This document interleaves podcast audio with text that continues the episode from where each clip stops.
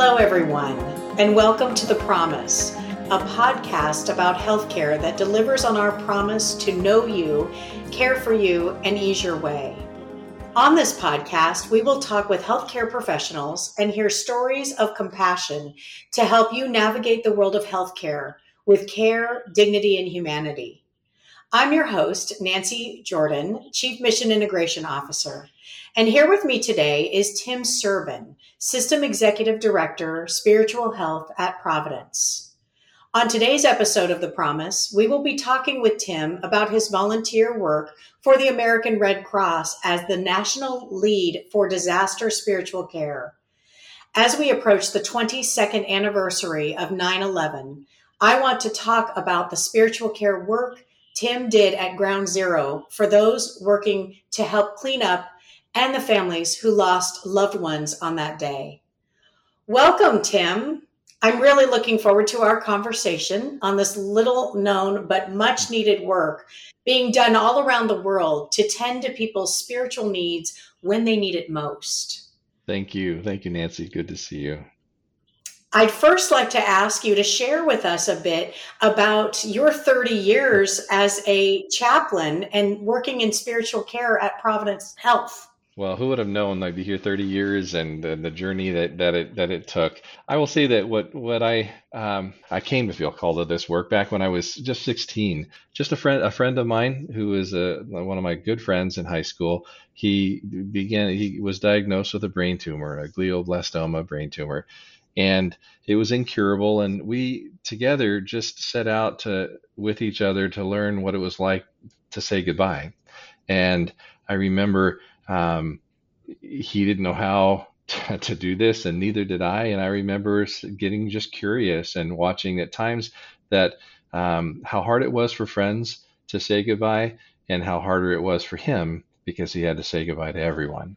And that brought me into a sense of of just curiosity and walking closer to his journey. And I remember um, his homecoming happened our senior year, and I watched him go from um, a spiritual infant to a spiritual master in that time, and uh, a place that it was just powerful and beautiful, and it really kind of compelled me to to lean in to healthcare more than just the physical, more than just the emotional, but to see the spiritual side. Um, it just opened a veil for me to to explore and just get curious. Mm. When we think about uh, the term vocation, Tim, I think of you because the term vocation, uh, I think there is a actual de- an actual definition that talks about where your heart's desire, where your where your passion is, where your calling leads you um, to meet a world's need. That is your vocation, and it seems to me through your work with Providence, your spiritual care, and now hearing the journey from you as a teenager to the work that you do, not just for Providence, but also the work that you're doing for the Red Cross at the national level, really is such a vocation. It's just incredible that your gifts have brought you to that to that point. And I'd like to take us to the work that you have done around 9 11 as we approach this very somber anniversary, you have many stories. Um, you have done so much. And I know you don't put yourself as the center by any means, yet you were there on the front line and could help bring us back to some moments where you found inspiration and hope. Would you tell us a little bit about what you were doing around that time at 9-11 sure. Well i happened to, to, to be introduced to disaster spiritual care really at the ground level um, when it, prior to 9-11 and before that um, there was a twa 800 disaster that happened off of long island. And the families asked Congress that they were missing three things. They were missing mental health, they were missing spiritual care, and they were missing child care when they had to come to uh, the the places where the accidents happened. And the airlines were responsible for. And what ended up happening is they went to Congress and they said we needed these three things, and Congress took the responsibility away from the airlines, gave it to the National Transportation Safety Board, the one who investigates accidents, and then the NTSB said we investigate accidents, but we don't know how to take care of families. So they reached out to the Red Cross. The Red Cross said we do mental health, but we don't know spiritual care. So they reached out to professional chaplaincy organizations and invited them to participate in this, what was called the Federal Aviation Act, where it then entrusted the care of the families after big airline or big events that that transportation events that happen. So that's how kind of Red Cross became um, connected to initially airline disasters, and now fast forward to 9/11. Um, the we had prepared prior to this time. This all began. I was happened to be at the ground level uh, in 1999 when um, one of our national conferences, the National Association of Catholic Chaplains, invited volunteers to participate in a training. And that training was one of the first ones. And we were trained with the FBI and the National Transportation Safety Board around a, how to provide appropriate and respectful disaster spiritual care to families. We were going to be called to support the Family Assistance Center. We were going to be called to support the, the reconstruction site, the place where the, the, re, the recovery work was happening, because sometimes the crash site and the airport site would have been two different locations and could be two different locations. And so the the plan was that we would be able to support the the, the support of the families as they arrived to ensure that they were surrounded with support and to help facilitate locally what would be called the, the, what would be a national memorial service, working with all of those who are involved internationally as well. Many times we work with various different nations, and so our, our goal was to to help support um, the provision of what we would describe as as a national memorial service that honored we, we, i would say we build the stage so that everyone stands on it but we never stand on it ourselves. And we want to make sure we ask the question who might be missing from that stage um, to recognize those who are from each tradition or faith. So we look and ask the faiths of those who are on the flight and we will then try to provide and support those uh, representatives to be present for that event. Um, and we also are we're called to facilitate what we would describe as um, the site visit or the an honoring where the families come to the site of the crash where the, the disaster happened. Many will ask, why would you want to bring families to that site, or why would the families want to go to that site? And and I have over the years come to understand that what is most powerful for the families is they want to be at the place where their loved ones last lived. And for them, it is a connection. That is why Shanksville, Pennsylvania is a powerful place, why it is important for families. Um, after 9 11, um, I was in Washington at the time. I was called just days after 9 11 happened. Um, I boarded a 767 just right after that to head to New York. And um, I was called to, to really support the initial um, work of our disaster spiritual care team. We originally planned to have a team on the front lines and the team in the backup. In case one disaster happened, we'd have a backup team. We had three teams, and 9 11 happened. And in seven days, all three teams were overwhelmed and and and, and tapped out. We had a team in at the Pentagon, we had a team at Shanksville, Pennsylvania for Flight 93, and then we had a, a large team in New York at uh, Brooklyn and at the Ground Zero at the World Trade Center site. And so our our work was overwhelming from the very beginning, and we then began to factor in how might we then be supportive of those family site visit, the site visits, and the, the the the, support to the family assistance center when families arrived um, to both identify and recognize and meet with the medical examiners to anticipate what would be next for them. They sometimes wouldn't meet with them until they could at least see the site and the site was not accessible to anyone except the workers and the recovery workers and the families um, were granted uh, uh, access to be in that site and they were escorted from the family assistance center which was in the pier 93 i believe and they went by boat to ground zero. And there we escorted them um, before they left we had teddy bears and flowers on tables and um, invited them to get, gather a couple or two or three for them. And we then went with them, escorted them by boat.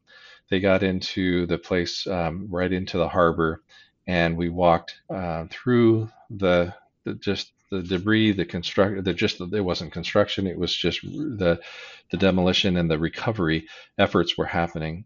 The families all wore yellow hard hats, and it was an indicator for all the workers that when the families and the rescue workers and the firefighters and others who arrived, when they saw the yellow hats, when they saw the families come around the corner, it would be like a wave of silence that would become would, would come. They would all stand in silence and allow the families to to come and we had a memorial site where the families could leave um, uh, flowers and uh, where they could leave something. And we went to the site where they could see the site for the first time. And that was the most palpable moment uh, um, for families to just be able to feel that uh, and see the, the just enormity of the devastation. I, I, often describe that what we saw on television was like looking through a straw. Um, we couldn't possibly capture everything there was to see, and if you had 360 degree vision, you still couldn't couldn't comprehend how devastated it was. But the silence was often pierced with what I would describe as the family's primal grief as they encountered that first uh, sense of devastation. Um, we accompanied them. We we came alongside them um, and and supported them as they came back. Um, one of the first times that I brought the very first family, I remember meeting a young mom who was pregnant at the time, and uh, she was waiting to go, and she had this teddy bear, and she was just holding it, and she looked at me and she said, "Is it bad?" And and I, or she said, Have you been down there? And I said, I, yes. And she's like, Is it bad? And I just said, There are just no words. And she's like, You don't have to say anything. Your eyes say it all. And, and so she said that she had lost her husband. Her husband was, they were searching at that time for her husband. And, um, and so her family was with her and they had come. Um, she walked past the memorial, went to the site, to see the site for the first time, and and their grief was held in a sacred way. Um, they then came down and then they went to the memorial service and usually they had two two teddy bears or two sets of flowers so that they could leave one and um, and help keep the the other for themselves and we then walked them back and escorted them and many times as they came back they said now i'm ready to begin the process for the death certificate, or now I know that there may not be any chance of them coming out um, alive.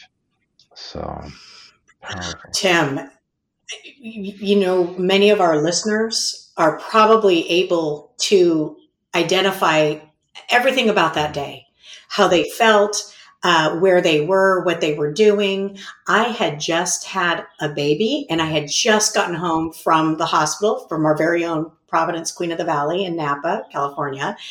And what you describe as that that primal grief uh, it just seems to me that there were so many so much of the world was in that place in what we sometimes call in the providence system the sacred encounter that human to human connection where nothing else matters except for the moment that you're you're in with the person and the person suffering right in front of you. And, and that's the very description of compassion. And that is what you did and all of your three teams and many more whom I'm sure you pulled in.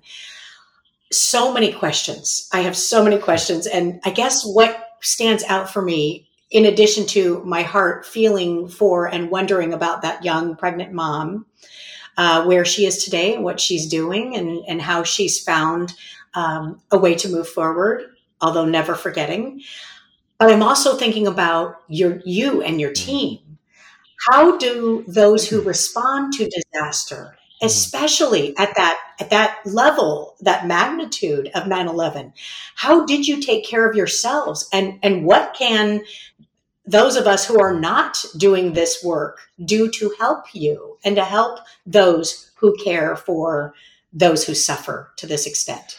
Well, I will see that that that doing this work is often. I just I just read a um, a Japanese Zen master's koan that said, "How do you take if you're if you're standing on a hundred foot on a one hundred on the top of a one hundred foot pole?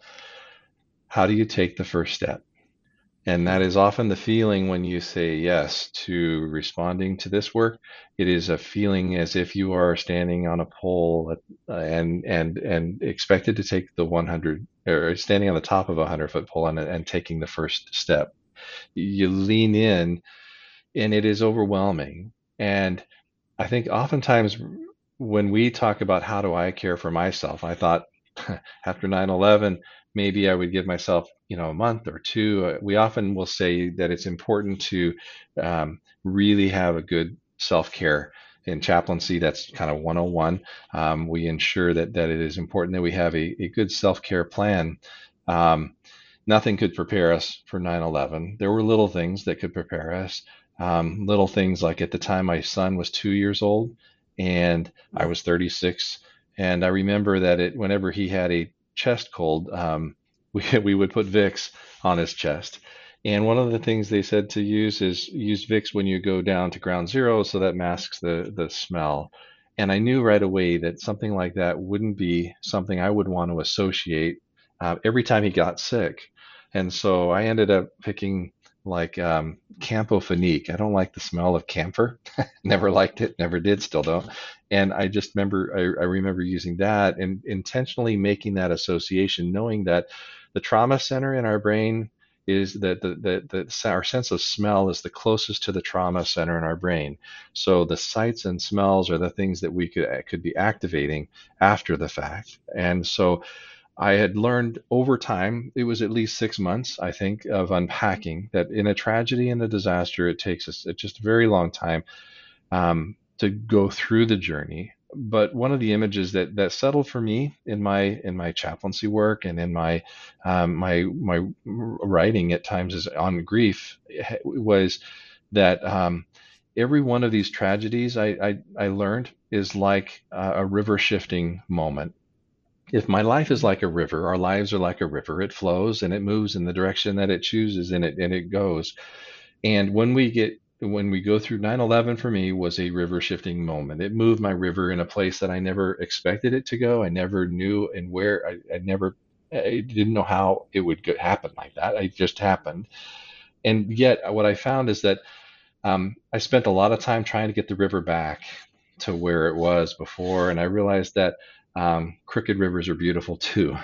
so I I realized that at that moment I am I, the image that I have is that in every time when you move when you're moved through a tragedy like this or even a grief or loss experience, there is that shifting move, move, experience that moves your river in a place that it's never been, and in the bend of the river is a treasure chest, and in that treasure chest are all the memories the good, the bad, the ugly, all the things that you've experienced. Everything I've experienced at 9/11 is, is packed in a golden treasure chest in the bend of this of my 9/11 river. And in that bend, what I found is that in my journey in grief, when I get carried back on the 9 on the anniversary of 9/11, uh, when I hear Danny Boy on the bagpipes, when I hear Amazing Grace on the bagpipes, those moments um, bring me back to that treasure chest. And all I'm asked to do, or all I ask of myself to do, is just unpack what I see on the top of the treasure chest. There's no way I'm going to ever unpack every memory and every experience, but I just unpack what's shimmering and shining on top. And I have learned that that also works with grief and it, it's also something that uh, associates with grief as well is that rather than thinking of it as being done in a certain amount of time, you can't unpack love completely. You can't unpack all of the memories and all the journey. And so, so I have I have learned that in my journey, I have to be very intentional. So I'm as, as intentional with the ways, the sights, the sounds, the smells. I'm also intentional about journaling as well. Um, every day in a disaster is like a month or a week of time it's just it just gets expanded because so much is happening. You're almost overwhelmed with so much is happening. And so i i try to journal and i drop bookmarks on the moments that are um, ones that i need to go back and unpack so rather than trying to figure out how to deal with whatever story I might have heard or whatever experience, I I will um, I would describe it as dropping a bookmark or throwing a bookmark on top of it, so that later when I come back to it uh, and I do the work of my um, my own self care, uh, I will come back to the bookmarks. I could at least remember in my journal, I'll note where the bookmarks are so that if I need to unpack the trauma of a particular experience, I've got a bookmark to, to, to go to rather than figuring out how to deal with the whole whole piece of it at the moment.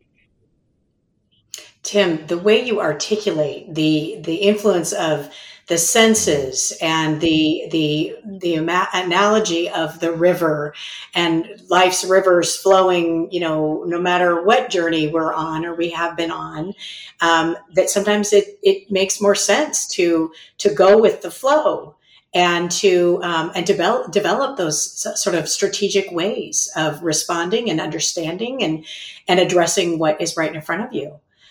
Uh, you speak of um, gosh, of the stories. And it's really the stories that that are such good teachers. The stories that we hear and the stories that I, I know that you have um, sort of put into that treasure chest um, and that pop up once in a while. Um, I wonder if you might tell a story or two uh, about some of the experiences you you had or you observed with the the our disaster relief workers at the site of you know perhaps um, I think I've heard you mention the, um, the, the, the police officers that were there. Um, uh, there was a story about Portuguese water dogs and cards from kids, and so all of those types of um, encounters really help us go to that moment and then become part of our own treasure chest of understanding uh, what happened and how we can again move forward. Yeah, I will say that yes. So there was a.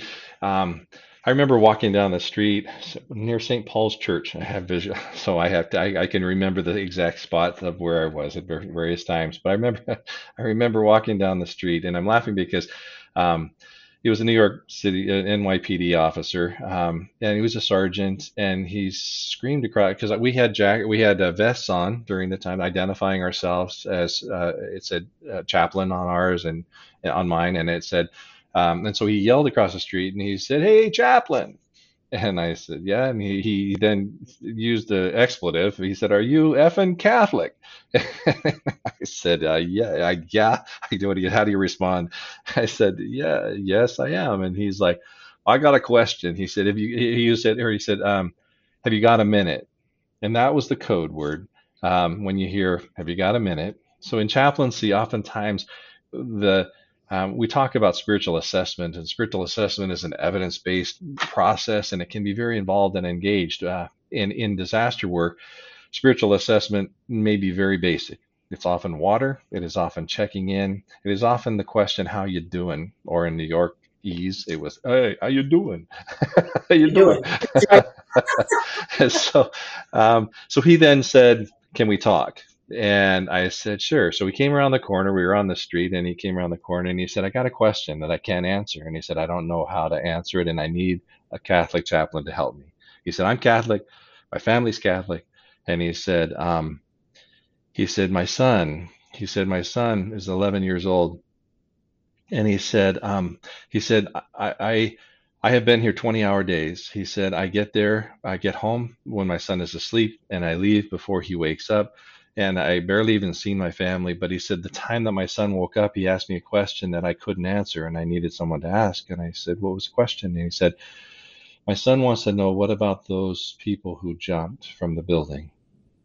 He said, "What happens to the people who jumped?" He said, um, "In my faith," he said, um, "suicide is a mortal sin." Mm-hmm. And he said, "How do I explain?" To my son, What happens to the people who jumped? And I'm like, Wow. And he said, I've been holding that. And he said, And I've been getting there late at night. And so I haven't had a chance to see him. But tomorrow I'm off and I'm going to see him. And I need to, I, he's going to ask me that question again. What do I say?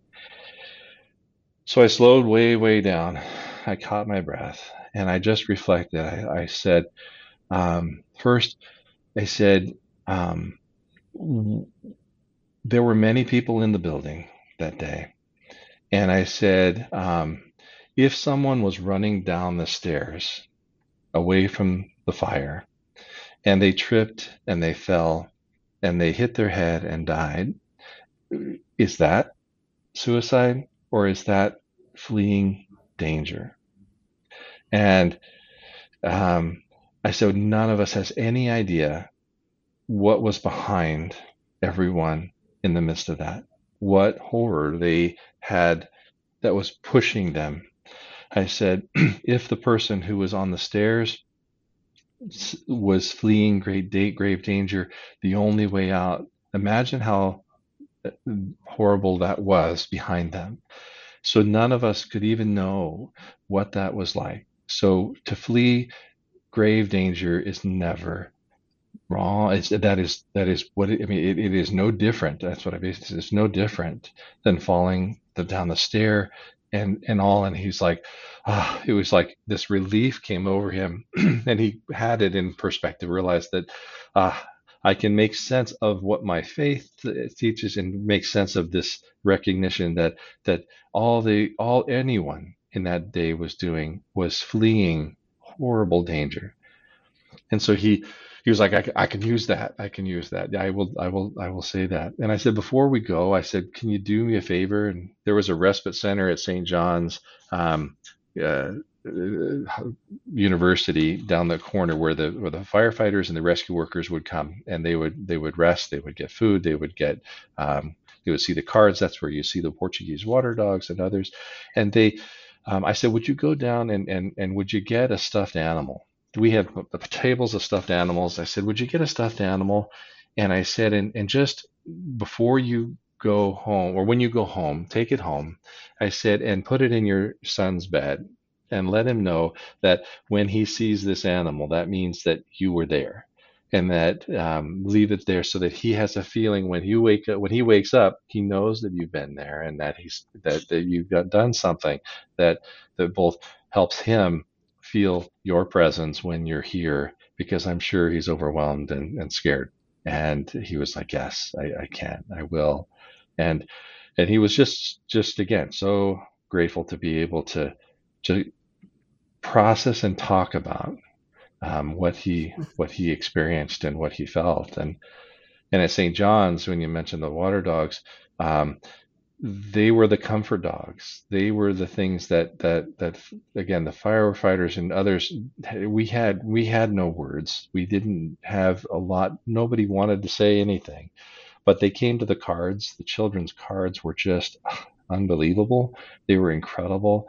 Um, and the dogs, and they would just go to the dogs. The Portuguese water dogs are real curly haired little. I mean, not little, but they're big, and they just would. The firefighters would just put their arms around the dogs and they their tears would just pour um, and they would that was a as good or greater of a, of a spiritual engagement encounter with them um, than than anything.